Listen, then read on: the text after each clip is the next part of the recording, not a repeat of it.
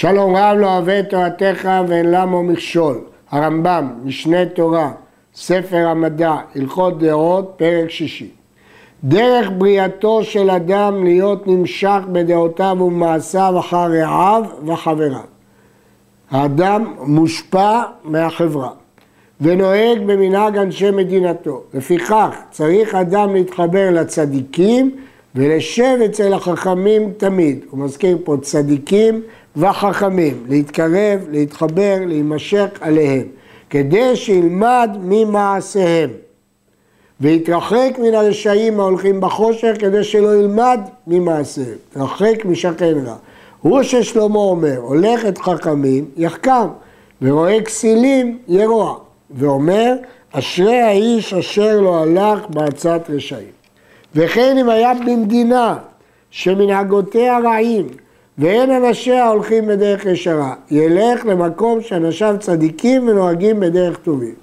ואם היו כל המדינות שיודעם ושומע שמועתם נוהגים בדרך לא טובה, כמו זמננו זה, או שאינו יכול ללכת למדינה שמנהגותיה טובים מפני הגייסות או מפני החולי, יושב לבדו יחידי, שלא יושב בתוך החברה. כעניין שנאמר, יושב בדד ועידו. ואם היו רעים וחטאים, שאין מניחים אותו לשב במדינה, אלא אם כן יתערב עמהם ונוהג במנהגם הרע, יצא למערות ולחבכים ולמדברות, ואל ינהיג עצמו בדרך חטאים.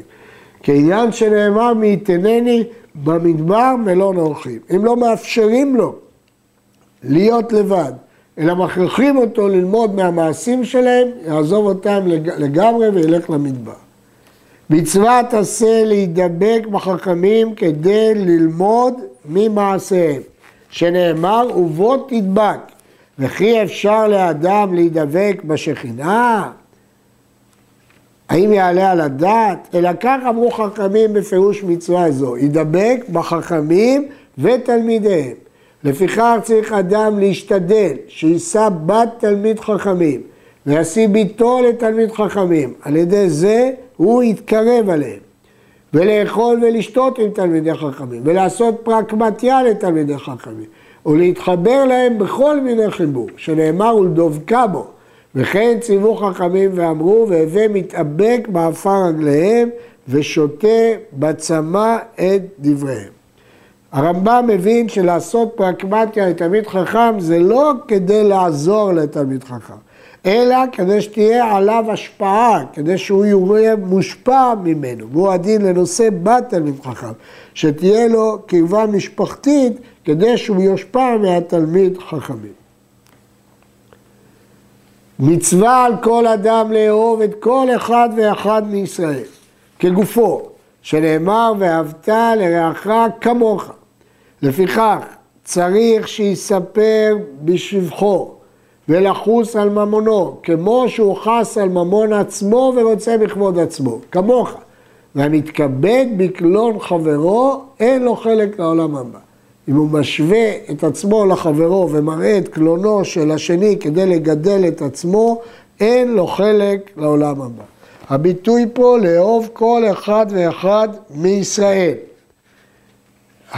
בהלכות אבל הרמב"ם מביא עוד דוגמאות של ואהבת לרעך כמוך, לבקר חולים, לנחם אבלים, להוציא המת, להכניס הכלה, ללוות האורחים, כל אלה נאמר בהם ואהבת לרעך כמוך, כך אומר הרמב"ם.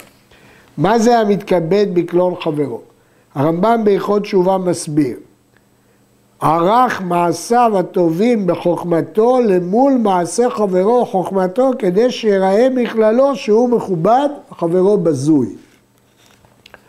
אהבת הגר שבא ונכנס תחת כנפי השכינה, שתי מצוות עשה, אחת ושהוא בכלל רעים, כמו כל ישראל, ואחת ושהוא גר, והתורה אמרה ואהבתם את הגר, ציווה על אהבת הגר כמו שציווה על אהבת שמו, שאמר ואהבת את השם אלוהיך, בשניהם נאמר את, את הגר, את השם אלוהיך.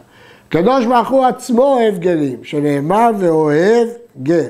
הרמב"ם מסביר בספר המצוות, מפני שנכנס בתורתנו, הוסיף מצוות אהבה וייחד לו מצווה נוספת.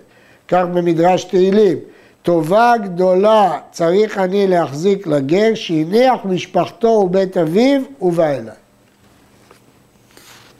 כל השונא אחד מישראל בליבו, עובר בלא תעשה.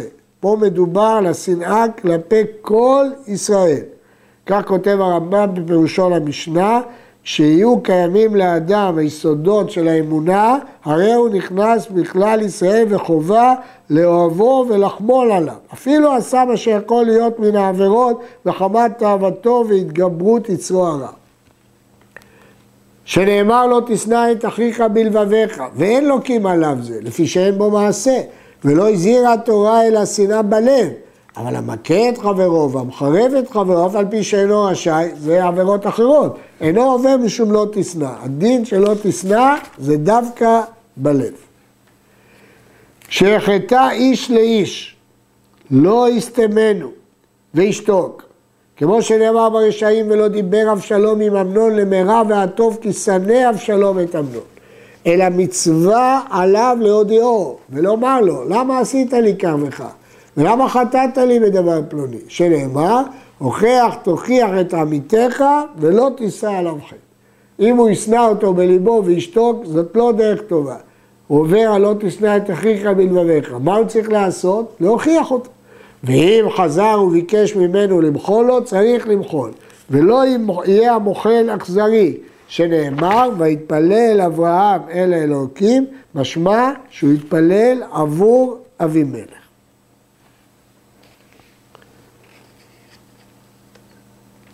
הרואה את חברו שחטא, או שהולך בדרך לא טובה, מצווה להחזירו למוטב ולהודיעו שהוא חוטא על עצמו במעשיו הרעים, שנאמר הוכח תוכיח את עמיתך.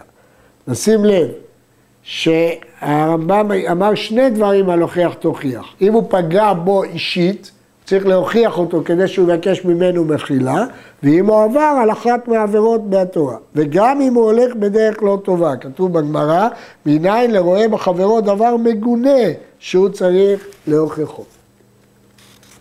המוכיח את חברו, בין מדברים שבינו לבינו, פגע בו אישית, כמו שלמדנו בהלכה ו', בין מדברים שבינו לבין המקום, כמו שלמדנו בהלכה ז', צריך להוכיחו בינו לבין עצמו, לא בפרהסיה, לא בגלוי. וידבר לו בנחת ובלשון רכה, כי בזה יתקבלו דבריו. ויודיעו שאינו אומר לו אלא על טובתו, להביאו לחיי העולם הבא. אם קיבל ממנו, מותר. ואם לאו יוכיח פעם שנייה ושלישית, וכן תמיד חייב להוכיח, עד שיכהו החוטא, ויאמר לו איני שומע. וכל שאפשר בידו למחות ואינו ממחה, הוא נתפס בעוון אלו כולם שאפשר לו למחות בהם. הגמרא אומרת עד היכן תוכחה. רב אמר עד הכאה. כן, הרמב"ם הכריע כדברי רב עד הכאה. אה, אני מוכר יוסף פירש שמנזיפה ואילך אין החוטא ראוי יותר להוכחה. אבל כל שאפשר להוכיח הוא נתפס בעוון כולם. הכוונה, כל מי שאפשר למחות באנשי ביתו נתפס על אנשי ביתו, באנשי עירו נתפס על אנשי עירו, בכל העולם כולו נתפס על כל העולם כולו. אבל אם הוא יודע שדבריו לא נשמעים, לא, לא יוכיח. המוכיח את חברו תחילה לא ידבר לו קשות עד שיחלימנו, שנאמר ולא תישא עליו חטא. כך אמרו חכמים. יכול את מוכיחו ופניו משתנות? תלמוד לומר ולא תישא עליו חטא. מכאן שאסור לאדם להחלים את ישראל וכל שכן ברבים. בהתחלה אולי הוא יחזור בו, אז לא ידבר קשות ולא יחלים ממנו. אף על פי שהמחלים את חברו אינו לוקח עוון גדול הוא, כך אמרו חכמים. המלבין פני חברו ברבים, אין לו חלק לעולם הבא. לפיכך צריך אדם להיזהר בדבר זה, שלא לבייש חברו ברבים, בין קטן בין גדול, ולא יקרא לו בשם שהוא בוש ממנו, ולא יספר לפניו דבר שהוא בוש ממנו. במה דברים אמורים? בדברים שבין אדם לחברו. אבל בדברי שמיים, אם לא חזר בו בסתר, מחלימים אותו ברבים ומפרסמים חטאו. ומחרפים אותו בפניו, ומבזים, ומקללים, עד שיחזור למוטב, כמו שעשו כל הנביאים לישראל.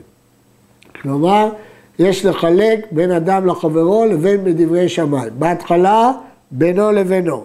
אבל אם הוא לא חזר בו, ועדיין הוא ביד רמה עובר על דברי שמיים, פה הדברים האלה רואים מהנביאים, שהם הוכיחו את ישראל והחלימו אותה בדברים קשים, ולכן סימן שזה מותר עד שיחזור למותר.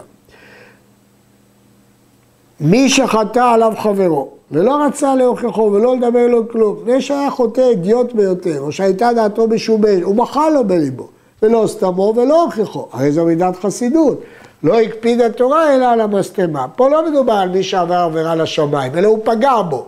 אז אמרנו שאסור לו לשנוא אותו בלב, אבל יש לו שתי אפשרויות, או שימחק את זה מהלב וימחק, אבל אם הוא לא מצליח למחוק מהלב, אז הוא צריך להוכיח אותו, הוא לא חייב, יכול למחוק את זה ולמחול לגמרי, אבל אם הוא יודע שהוא לא יכול למחוק את זה מליבו, אז הוא צריך להוכיח ולהגיד לשני בגלוי, פגעת בי, כדי שהוא יבקש ממנו מחילה. חייב אדם להיזהר ביתומים ואלמנות, מפני שנפשן שפלה למעון, ורוחם נמוכה. אף על פי שהם בעלי ממון, אפילו שהם עשירים, אפילו אלמנתו של, אלמנתו של מלך, ויתומיו של מלך מוזרים אנו עליהם, שנאמר כל אלמנה ויתום לא תענון. כל זה כולל גם את העשירים. הרמב"ם מוסיף בספר המצוות, ידבר עמם דברים רכים וטובים, ויתעסק עמם בעסק טוב, ויתנו להם לחיות בטוב שמחים. ואיך נוהגים עמהם, לא ידבר עליהם אלא רכות, ולא ינהג מהם אלא מנהג כבוד, ולא יכאיב גופם בעבודה, ולא ליבם בדברים, ויחוס על ממונם יותר מממון עצמו. כל המקניתן או המכעיסן או הכאיב ליבן או רדה בהם, הוא איבד ממונם, הרי זה עובר בלא תעשה.